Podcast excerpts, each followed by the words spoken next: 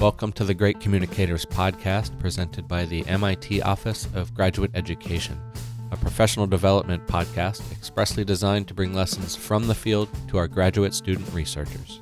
My name is Adam Greenfield, and in this special episode, we're going to get a different perspective on the things we've heard so far. We asked a few MIT grad students to listen to the interviews we conducted with these great speakers, then provide feedback on what they heard. In this episode, my name is Mandy Korpusik, and I'm studying natural language processing in the Computer Science and Artificial Intelligence Laboratory. Meaning? So, a lot of my lab mates work on speech recognition, but I'm interested in understanding what comes back from the speech recognizer. So, like if someone is using Siri, kind of understanding what they're asking and how to respond back to them. Which makes the diet tracking app Mandy is working on pretty cool.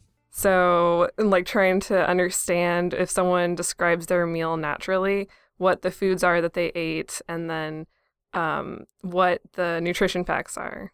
In terms of this podcast about communication and audience, what Mandy's attempting to do is create an app that is an audience for the user, an audience that can understand the speaker and even respond accordingly and with accuracy. Like I said, pretty cool. All right, so we asked Mandy to give a listen to the conversations with a few of our speakers so far, and her reaction, fortunately, was positive, especially when it came to Professor Chomsky.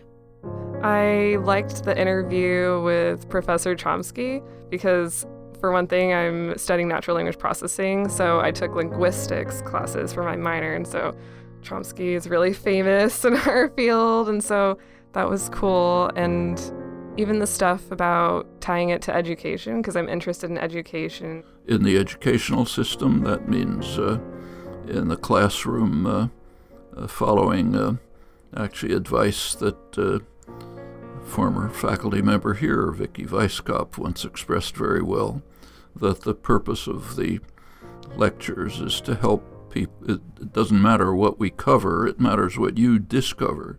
That's the purpose of education. And that extends to uh, other aspects of social life as well.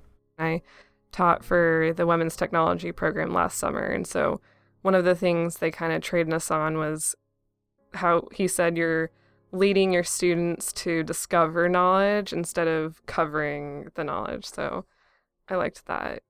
Mandy also pointed to how Professor Schauhorn's story of losing her audience was powerful because it proves that your work requires motivation for your audience to be involved and invested.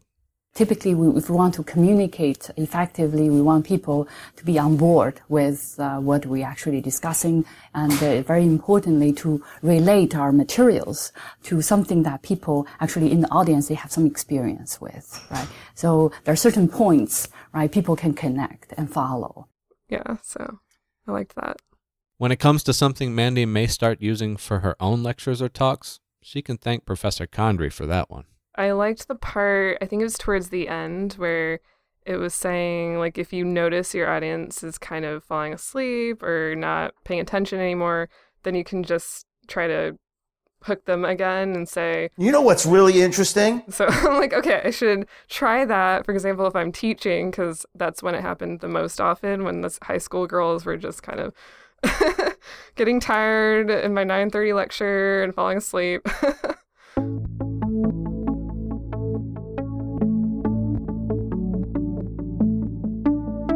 when we spoke with Mandy, she was getting ready to give a significant talk. Was she nervous any? I feel pretty good, but I'm mostly nervous because it's my first talk at a big conference. Like, I've given one technical talk before, but that was a small workshop, and so this is a bigger one. Answering questions, that's what also makes me nervous. yeah, because I'm like, what are they going to ask me? Are they going to ask something super tough? I'm thinking a follow up podcast to find out how it went is definitely in order. Thanks for listening to the Great Communicators podcast brought to you by the MIT Office of Graduate Education. My name is Adam Greenfield, and feel free to talk amongst yourselves. This podcast was written and produced by Adam Greenfield. The executive producer of this podcast is Patrick Yurick. The Great Communicators. The Great Communicators podcast, GradCommX Live, GradCommX The Game and the Technically Speaking comic book series are part of a professional development initiative called GradX. Called GradX. GradX. GradX is made possible by the Office of Graduate Education at the Massachusetts Institute of Technology.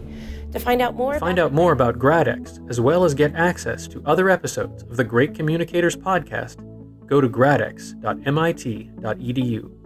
For more information, and For more links on the information and links on the music used in this episode, please see the show notes.